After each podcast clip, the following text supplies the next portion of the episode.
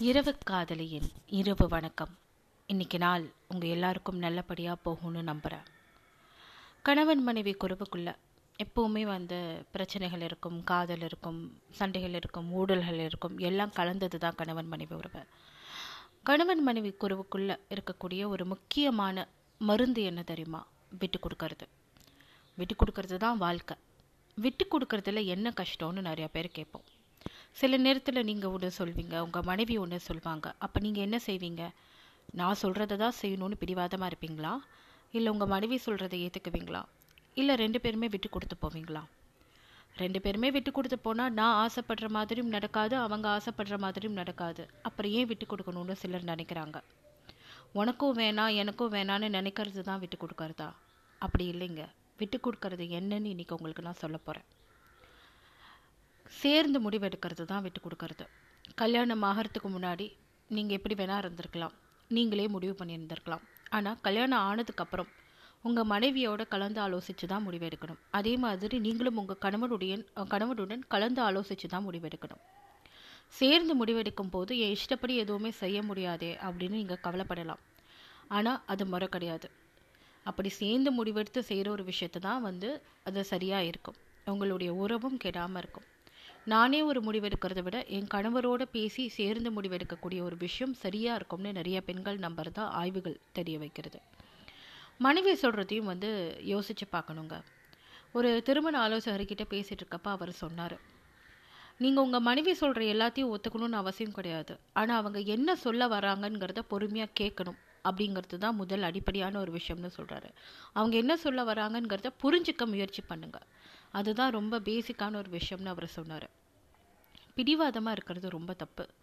நான் பிடிச்ச முயலுக்கு மூணு காலுன்னு நினைக்கிற ஒருத்தரோட யாரால் வாழ முடியும் சொல்லுங்கள் உங்களுடைய பிடிவாதம் அப்படிங்கிறது வந்து உங்களுடைய பலவீனம். சரிங்களா? ஸோ அதுக்காக வந்து உங்களுடைய துணியை வந்து நீங்கள் டார்ச்சர் பண்ணுறது வந்து ரொம்ப தவறு. சில சமயம் விட்டு கொடுத்து போனால் போ போகிறதுனால எதுவும் கெட்டு போகிறதில்ல சொல்லப்போனால் நீங்கள் ஜெயிக்க தான் போகிறீங்க உங்களுடைய துணியுடைய மனசை. என் சந்தோஷத்துக்காக நான் என் கணவருக்கு என்னோட கணவர் என் குடும்பத்துக்காக நான் இந்த விஷயங்கள்லாம் என் கணவர்கிட்ட விட்டு கொடுப்பேன்னு சொல்லக்கூடிய பெண்கள் நிறையா இருக்காங்க. என் மனைவிக்காக நான் சில சில விஷயங்கள்லாம் விட்டு கொடுத்து போகிறேன்னு சொல்லக்கூடிய கணவர்கள் இருக்காங்க. அவங்களுடைய திருமண வாழ்க்கையெல்லாம் எடுத்து பார்த்தீங்கன்னா ரொம்ப நிதானமாக ஸ்மூத்தாக போயிட்டு இருக்கும். பிரச்சனைகள் அவங்க குடும்பத்தில் இல்லையான்னு கேட்டால் கண்டிப்பாக பிரச்சனைகள்லாம் வரும். ஆனால் நம்ம வீட்டில் இருக்கிற மாதிரி காய்ச்சி மூச்சுன்னு கத்தி பெரிய சண்டையெல்லாம் இருக்காது. சரி என்ன தான் பண்ணலாம் இதுக்கு அப்படின்னா கோபமாக பேசாதீங்க. எடுத்த உடனே கோபமாக பேசினா அது சண்டையில் தான் போய் முடியும். அதனால் எந்த பிரயோஜனமும் கிடையாது. அதனால் எப்போவுமே வந்து கனிவான வார்த்தைகளை க கரிசனையான ஒரு மொழியோடு பேசுங்க. ரொம்ப மெல்லிய குரலில் பேசுங்க. அதனால் என்ன ஆகும்னா நீங்கள் ஏதாவது சொல்ல வந்தீங்கன்னா உங்கள் கணவர் வந்து பொறுமையாக கேட்க ஆரம்பிப்பாங்க. இல்லை உங்கள் மனைவி கேட்க ஆரம்பிப்பாங்க. எடுத்தெடுப்பில் காய்ச்சி மிஷின் கற்றுங்கன்னா அப்போவே அவங்களுடைய மூளையும் காதும் ஷட் டவுன் ஆகிடும் இது வந்து நான் நிஜமாகவே சொல்கிறேன் இது உளவியல். சத்தமாக பேசக்கூடியவங்க என்ன பேசுகிறாங்க அப்படிங்கிறத நிறைய பேர் கவனிக்கிறதே இல்லை அப்படின்னு ஒரு ஆய்வு சொல்லுது.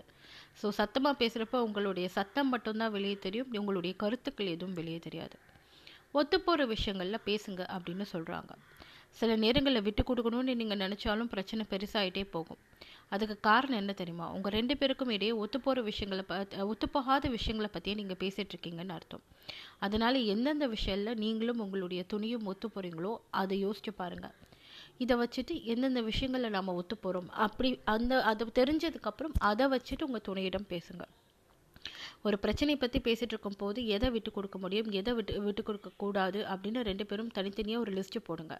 அப்புறம் அதை பற்றி ரெண்டு பேரும் சேர்ந்து பேசுங்க. அப்படி பேசும்போது நீங்கள் ரெண்டு பேரும் நிறைய விஷயங்கள் ஒத்து போகிறத புரிஞ்சுக்குவீங்க.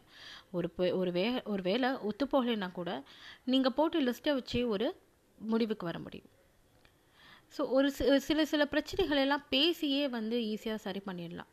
ஆனால் தேர்ந்து முடிவெடுத்தால் மட்டும்தான் அது கரெக்டாக இருக்கும். நீங்கள் தனித்தனியாக யோசித்து ஒவ்வொரு பிரச்சனையும் தனித்தனியாக தீர்க்கிறத விட ரெண்டு பேரும் சேர்ந்து அதற்கு சரியான முடிவு என்னன்னு யோசித்து எடுக்கிறப்ப தான் வந்து அது சரியாக வரும்.